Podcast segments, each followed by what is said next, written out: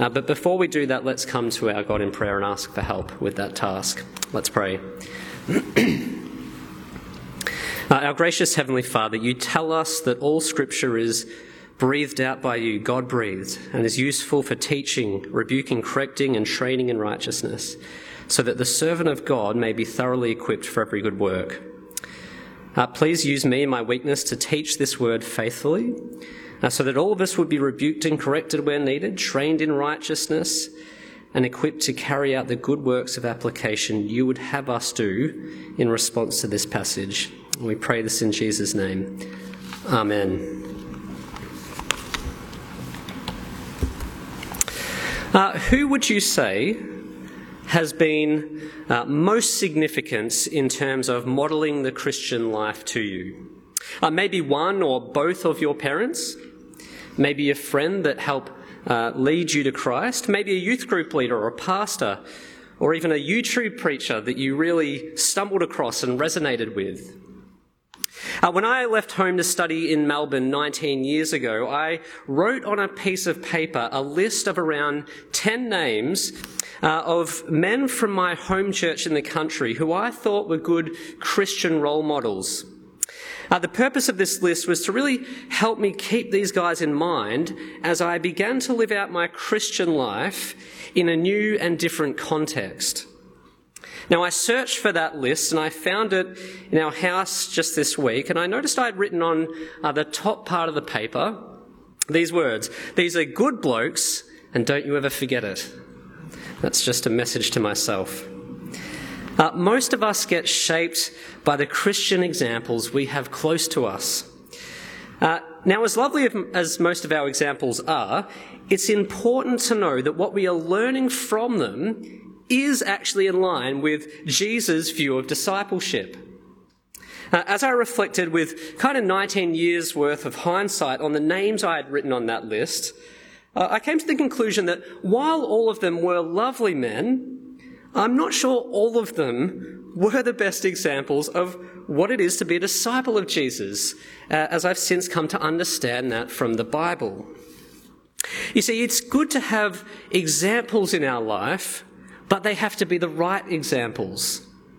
And in tonight's passage, we are given a picture of Christian discipleship that we can all learn from and live by. Uh, the author of this letter, uh, Paul, speaks of his own example and that of the other apostles as a means to show the Corinthians, but also us, what true discipleship looks like.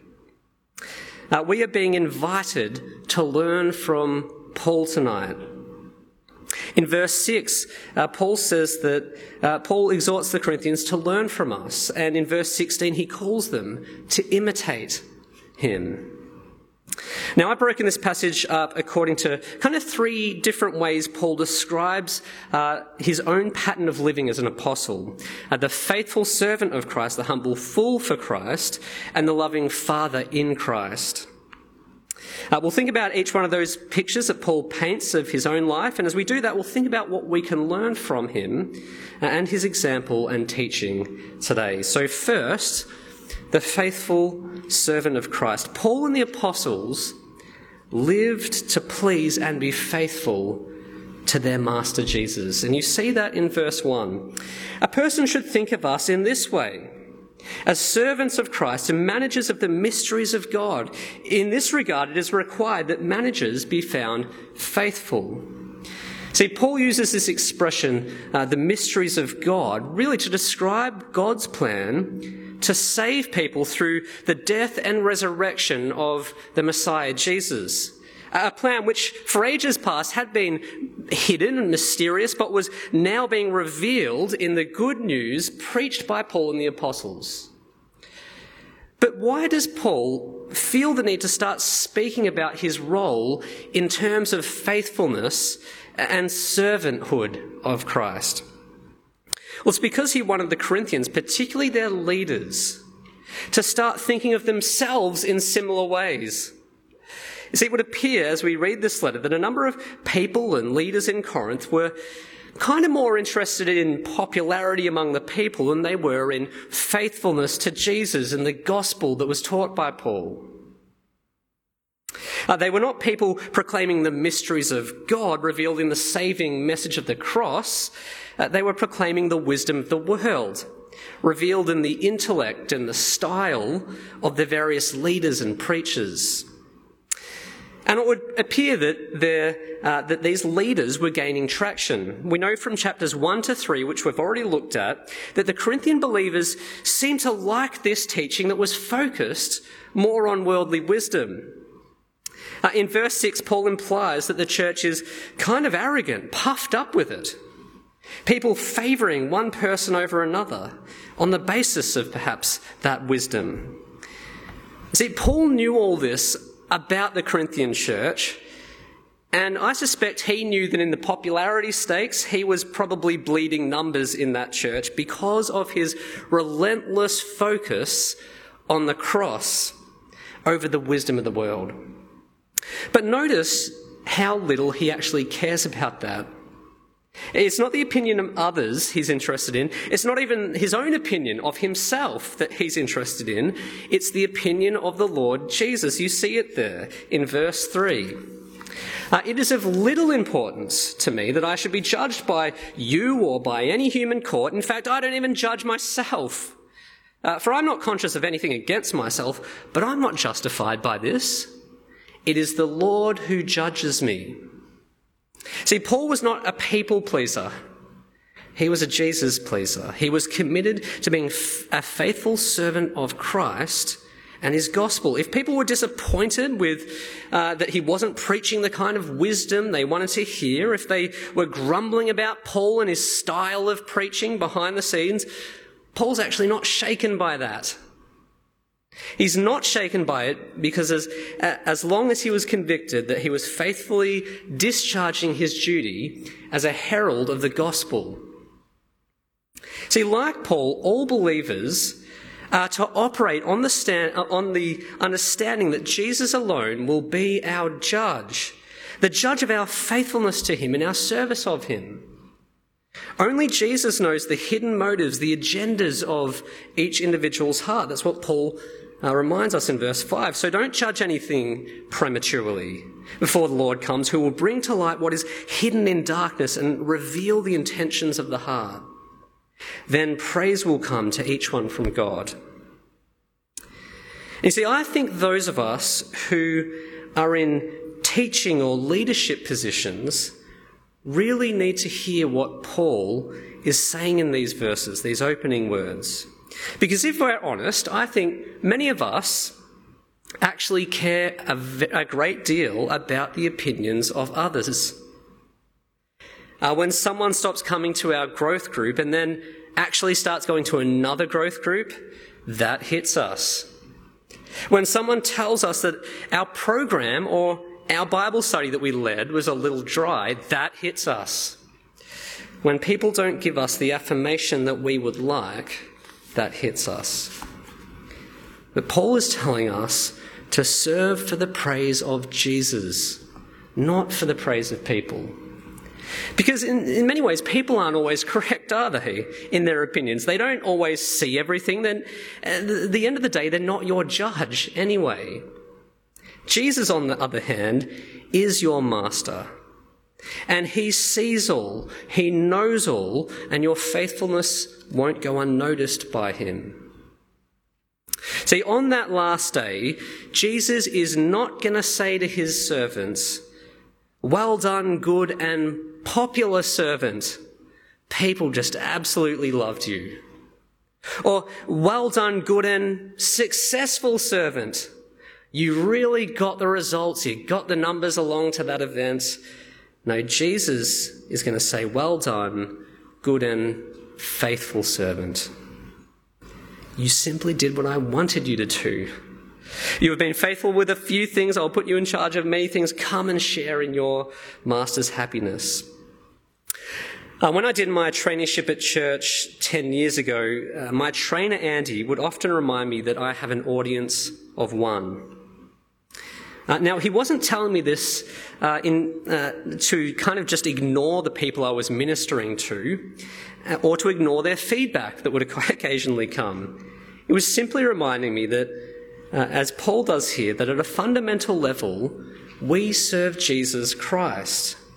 He alone is our master. So I ask those of you, particularly in positions of leadership, are you seeking the praise of God or the praise of people? And if you think, well, actually, you might be a little bit more prone to people pleasing, what might it actually look like for you to grow in this area? So let's take the example of a growth group leader, which some of you are. What do you do when someone emails you with a host of suggestions that you take as criticisms about your Bible study? Is the answer here simply to ignore it and say, well, I'm serving Jesus, not this person, delete? Well, I don't think that's what Paul is saying. See, as a faithful servant of Jesus, you will actually listen to the feedback, knowing that you're not perfect. But you also won't immediately just seek to placate the person, just give them what they want to keep them happy. You put all their comments through the filter of what Jesus wants of you. As a believer, as a leader. So maybe they say that your studies don't provide enough application. Well, actually, that's a legitimate point, perhaps. Jesus calls us to make disciples in Matthew 28, 28 by teaching them to obey what he has commanded. We need to teach. We need to show how obedience to Jesus' word plays out through thoughtful application. So that might be actually a legitimate point they make. But maybe they suggest in the email that uh, your group just do topical sermons throughout the year instead of uh, expository, uh, an expository approach to books of the Bible and looking at passages one by one. Now, on that point, you think about it, but you're not convicted, but you're convicted that Jesus actually wants people to understand his word in context, in depth. So maybe you decide that while your group might do a helpful uh, topical series at some point in the year, your bread and butter will actually remain expository teaching, looking at books, looking at passages within the books in order. But maybe you get another email from another member of your group who says to you, Thank you for your great leading. I wouldn't be where I am in my faith if it wasn't for you. Now, in that case, you remember that this person's opinion of you is of little importance. It's of little importance compared to Jesus, your master. So you don't get it too big of a head from that comment. You redirect praise to Jesus and you move on seeking to please Jesus. Paul sought to be a faithful servant of Christ, and so should we. Uh, but second, Paul describes himself as a humble fool for Christ in these verses to come. Now, none of us like the idea of being thought of, as a fool uh, in the eyes of others. Quite the opposite. We love it when people think of us as wise and witty. See, much like the Corinthians, we often love to receive praise and affirmation regarding our intellect, our achievements, our style. We don't like to feel the shame of being thought of as a fool. And this is what I think drives so many of those little mini debates you see uh, on uh, between people on Facebook. You know, those conversation threads where people just go back and forward with each other over a range of social, political, theological issues. Uh, no one in those debates wants to be the one looking like the fool at the end of the conversation. No one wants to be the person who just got schooled by someone. Often we want to do the schooling. That's why I suspect many people sit at their computers, research more stats to back up their argument, then mull over the best way to deliver, the result, uh, deliver their comeback, and then post. But it never ends because everyone wants to be the wise and witty person that comes out on top. No one wants to be the fool. And this is why this picture of kind of humble and costly discipleship that we see from Paul in these next verses, that's why I think it hits us so hard. It threatens our pride. Paul's example tells us, tells us that if we follow in his example, we too may become fools in the eyes of many. And like many of us, the Corinthian believers simply struggled to let go of their pride. And embrace humble discipleship. They didn't want to be branded as the intellectual weaklings of society. They wanted to be known as the wise, the strong. And this is why, as we've seen in earlier chapters, uh, that they were reluctant to embrace the message of the cross, Christ crucified, which they knew was foolishness to their Gentile neighbours. The Corinthians had instead opted for a focus on wisdom and intellect, which they, had, which they felt they excelled at, excelled at, and was a sign of their spiritual maturity and superiority. So, what is Paul's response to them? Well, actually, he calls out their arrogance and exposes their misguided view of discipleship. You see it in Paul's words in verse 6. Now, brothers and sisters, I have applied these things to myself and Apollos for your benefit, so that you may learn from us the meaning of the saying, and nothing beyond what is written. The purpose is that none of you will be arrogant, favouring one another. Now, we don't entirely know what that saying, nothing beyond what is written, actually means. It's kind of lost in history. Um, but actually, the purpose of that saying is actually spelt out for us anyway. Stop being so proud. Uh, you guys are looking at yourself as the spiritually elite. You need to get a grip on reality and humble yourselves. Verse 7. For who makes you so superior? What do you have that you didn't receive? Uh, in, if in fact you did receive it, well, why do you boast as if you hadn't received it? See, Paul is helping them to see that whatever gifts their church had, came not from them, but from God. And they did appear to have certain gifts. We know that from chapter 1. Paul's already spoken about them being enriched in speech and knowledge. But the point is that these were gifts from God to the church. They were given and received, they weren't self produced. It's kind of like the kid who has an ear infection, takes a course of antibiotics, and then says to his parents, Look at how good my immune system is. The kid didn't do it, the meds did. He just received what was given to him. See, Paul's making the same point he made back in chapter 1. Let the one who boasts boast in the Lord.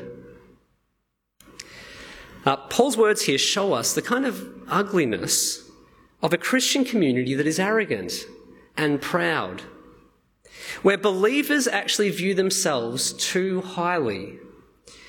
And I don't think this is just a Corinthian temptation, is it? Uh, every church can fall into this way of thinking. Uh, we can have our own view of spiritual superiority. And I suspect one of the dangers for, say, Presbyterian congregations is to take pride in our Bible knowledge. Boy, we are knowledgeable when it comes to the scriptures. Are those other churches just preaching wishy washy topical stuff? But we preach expository sermons. Uh, we work through whole passages of the books of the Bible in our studies. We can give you a summary of God's redemptive historical timeline that runs through the Bible. And we've got our people that we favour too, don't we? We have the likes of Tim Keller in our Prezi camp. We can trace our heritage to the great theologian John Calvin. We like to point to the big and influential names in Reformed evangelical, uh, in the Reformed evangelical world and say, we're in their camp. See, pride can actually happen in every church community. A church community may take pride in other things, though, on its emphasis in outreach or community programs or the presence of particular spiritual gifts among the congregation. Now, as good as these things are, no church can boast in the gifts they've been given. Whether it's Bible knowledge, musical talent, good works, gifted leaders, they're all received as gifts from God. Churches do not produce them by their own power, even if they think they do. See, the Corinthians believed they had, though, a reason to boast. Uh, they believed they had arrived kind of spiritually and that somehow many of the future promises of God's kingdom had already begun to fall on them. They saw themselves as full, rich, reigning as kings. Now, sometimes it's hard to, to see in the scriptures where an author is using a bit of irony in what he's saying. Uh, Paul doesn't signal his different tones with an appropriate emoji symbol so that it reads, You are already full, you are already rich, you have already begun to reign as kings. Eye roll emoji. See, we don't have emojis, but we do have context. That's how we figure it out in the Bible. And the context tells us that Paul is saying these things in a little bit of an ironic way to highlight just how absurd and arrogant their inflated view of themselves is. Uh, you guys are acting like you're living in the, the glory and comfort of heaven in the here and now. Now, don't misunderstand what Paul is saying. He's, he's not implying that, uh, with these ironic words, that believers are somehow lacking, that we're not full or enriched in Christ. You know, Ephesians 1, uh, Paul's very clear that we have every spiritual blessing in Christ. And in that sense, we are full, we are enriched through the forgiveness and new life that we have through faith in Jesus. But as believers, we don't experience yet the full glory of our new life until Jesus returns and we dwell with God in the perfection of the new heavens and the new earth. Until that day, we live out our new life actually in costly discipleship. Like our Lord, we endure shame, slander, and rejection that comes with proclaiming and living out the message of the cross in a world that so often opposes that message. See, the Corinthians, it would seem, had forgotten that, opting for a comfortable discipleship over a costly discipleship, emphasizing the more acceptable message of wisdom rather than the foolish message of the cross. Verse 9 For I think God has displayed us, the apostles, in last place like men condemned to die. We've become a spectacle to the world, both to angels and to people. Paul saying, unlike you guys, the world looks at us as an embarrassing spectacle. They don't see people in glory, they see us in shame. See, Paul uses the imagery of those ancient gladiator games in which condemned criminal, criminals were thrown into the public arena and made a spectacle of before being killed in some sort of shameful way for public entertainment.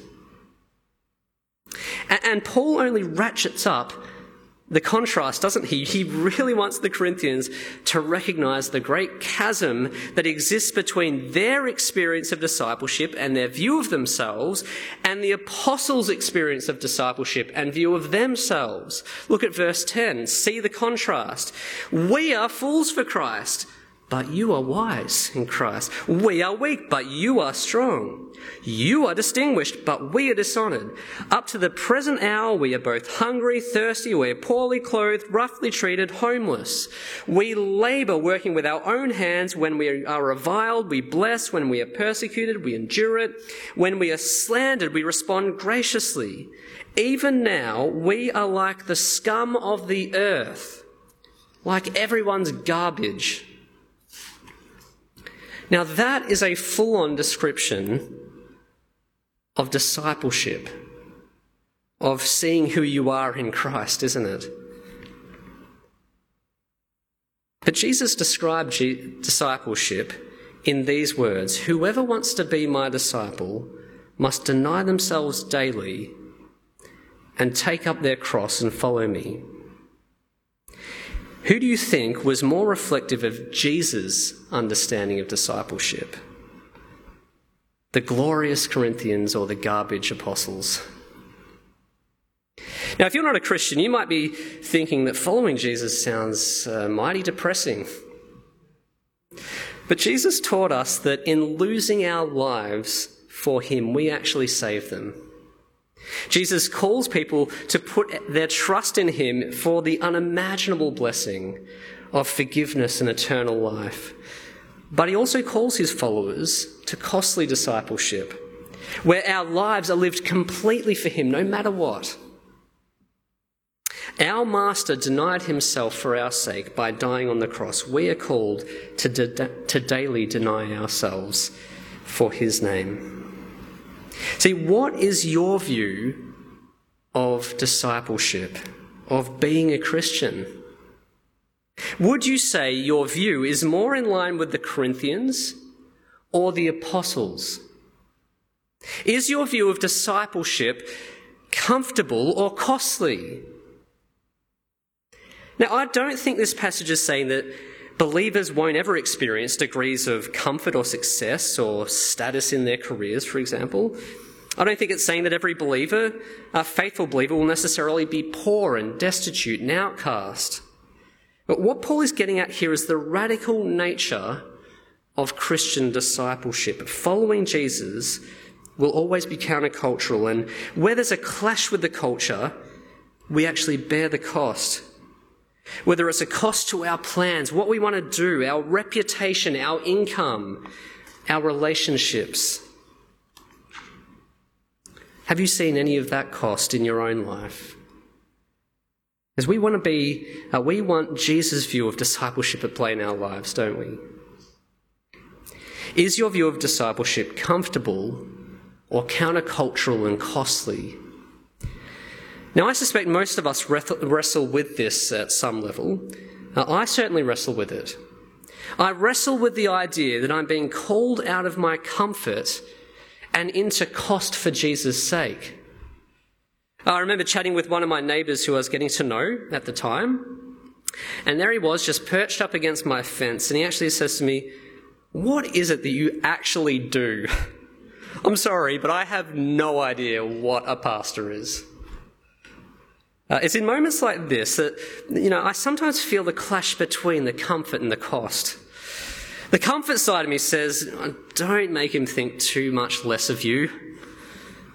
Well, like the Corinthians, it's nice to be seen as something significant in that moment, isn't it?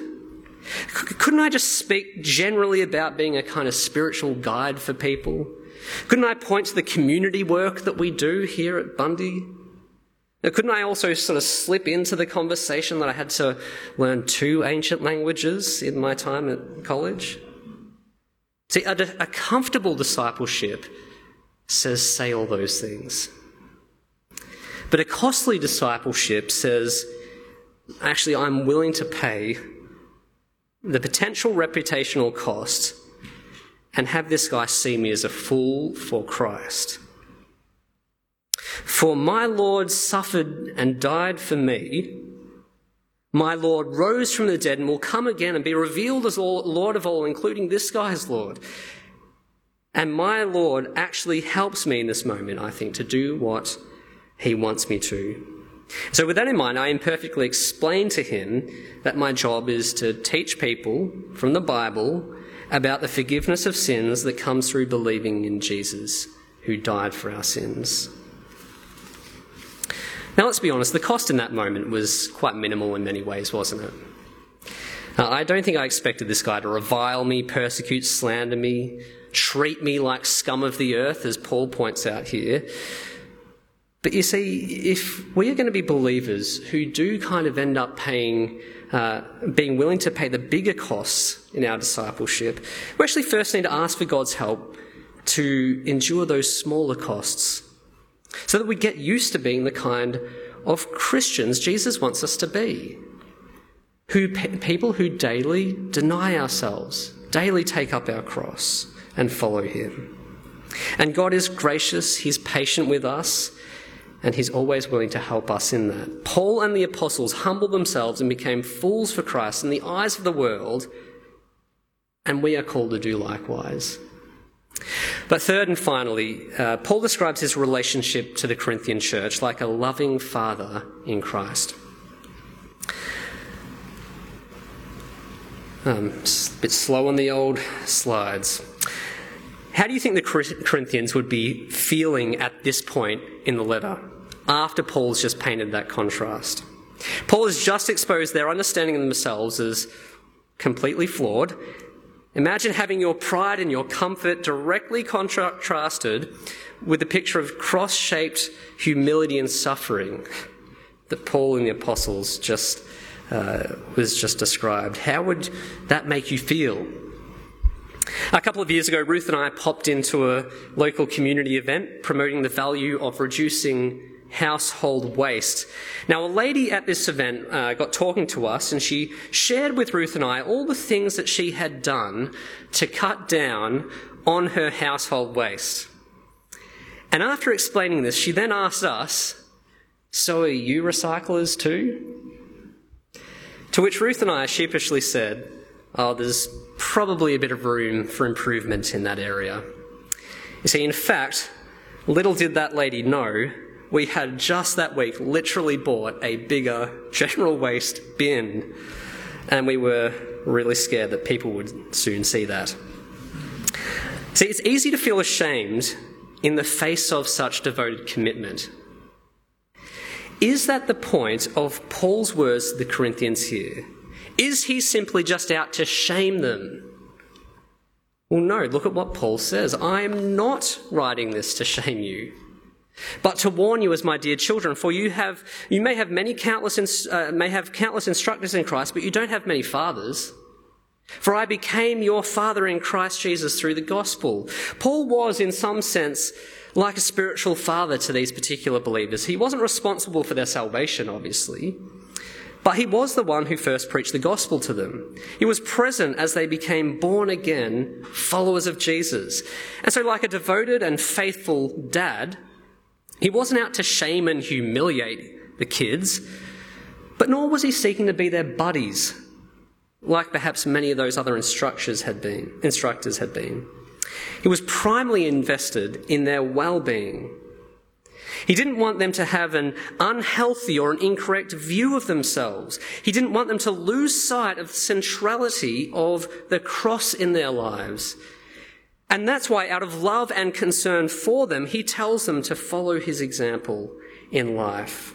Verse 16 Therefore, I urge you to imitate me this is why I've sent Timothy to you. He is my dearly loved and faithful child in the Lord. He will remind you about my ways in Christ, just as I teach every church, everywhere in every church. Paul is telling that church to follow his example, but to also remember his ways and teaching as an, a Christ commissioned apostle, which actually applies to every church. Uh, this is why he sends Timothy to Corinth. And it's actually not until these final verses in the chapter that you see how necessary Timothy's visit actually is. Paul again refers to this church as arrogant. That's been coming up a bit recently. Living as though he weren't actually coming back. He wasn't actually coming back. leaving as though they could now safely move on from Paul and his cross focused teaching. But notice Paul's response in verse uh, in verse 9. But I will come to you soon, if the Lord wills. 19. And I will find out not the talk, but the power of those who are arrogant. For the kingdom of God is not a matter of talk, but of power. What do you want? Should I come to you with a rod, or in love and in, in a spirit of gentleness? Now, some have understood uh, this to mean that the kingdom of God is not a matter of, say, sermons and teaching and all that talky type of stuff. Rather, perhaps powerful displays of the Spirit in other ways. But actually, the power that Paul has in mind here is actually a message, a teaching, not a, a worldly teaching of wisdom, but a message of Christ crucified. The message that he says back in chapter 1 is the power of God to us who are being saved. Uh, many in the Corinthian church had made the mistake of thinking they were ready to move on from Paul's teaching and the cross and all its implications in their life. They mistakenly believed that they needed to move on from this message in order to uh, gain some higher, more refined version of Christianity, perhaps. And so Paul, as a loving father, is saying to them, don't do that. The real power comes from the gospel message and its implications for your life which we've been telling you as apostles. And it's really on that point of application that I just want to bring things to a close. Uh, we've seen that true discipleship uh, involves being uh, a faithful servant of Christ, a humble fool for Christ, but it also means that we keep listening to the word of the apostles in the New Testament who teach us the ways of Christ. Now, Paul's not our father in the same way that he was to the Corinthians, but he is one of the apostles sent by Jesus to teach us about the gospel and what it looks like to live that gospel out in our daily lives. You see, it's not just the Corinthians who sometimes want to move on from Paul or the other apostles. We can do it too. We can think of someone like Paul in the New Testament and just think his teaching's out of date. Or it's misguided in some issues, or whether it be issues of marriage or sexuality or submission to government. We can downplay his words in the New Testament, believing them to be perhaps of less significance to maybe the words of Jesus in the Gospels. You actually see this in the red letter Christian movement, a group of believers who put all the focus on the words of Jesus in the Gospels, which are sometimes written in red in some Bibles. But you see, actually, in doing that, they're essentially saying that the words of Paul and the apostles, the other New Testament writers, well, they're perhaps less important, less powerful, less authoritative. But these are Jesus' apostles, and they pass on Jesus' message. Paul Barnett helpfully says the modern problem with Paul is the Corinthians' ancient problem with Paul. Discipleship involves a learning from the apostles, not moving on from them. And this is important to know as this letter starts now to engage with a number of different matters of Christian living how we think about our sexuality, what we do when we're in, when we're in disputes with one another, marriage, singleness, divorce, many things that actually have great significance in our lives and in how we think about things. Jesus wants us to listen to what he is saying through Paul in all of those matters. That is why in our church services, in our growth groups, often in one to one meetings, we'll often give some portion of the year to looking at uh, what the apostles teach us in the New Testament, just as we're doing now in the letter of 1 Corinthians. Discipleship is marked by listening to the words of the apostles, not moving on from them. Well, in speaking about his own life and ministry, Paul has modelled for us what Christian discipleship looks like, what it is to be a Christian. It's marked by faithfulness, not people pleasing, humility, not pride. It's costly, not comfortable and it holds the powerful gospel centered words of Jesus and his apostles. I'm going to pray now that that picture of discipleship will actually be reflected among us. Let's pray. Uh, our gracious Heavenly Father, thank you for your words tonight. Thank you for the example of the Apostle Paul and the other apostles. Uh, please let his life and the life of the others be a guide to us as we seek to live for our Lord Jesus uh, help us to avoid people pleasing and live as faithful servants of Christ. Help us to humble ourselves and embrace costly discipleship. And help us keep coming back to the words of your scriptures, remembering that uh, the men who wrote them were your messengers, sent to teach us what it looks like to live out the gospel in our lives. And we pray this in Jesus' name. Amen.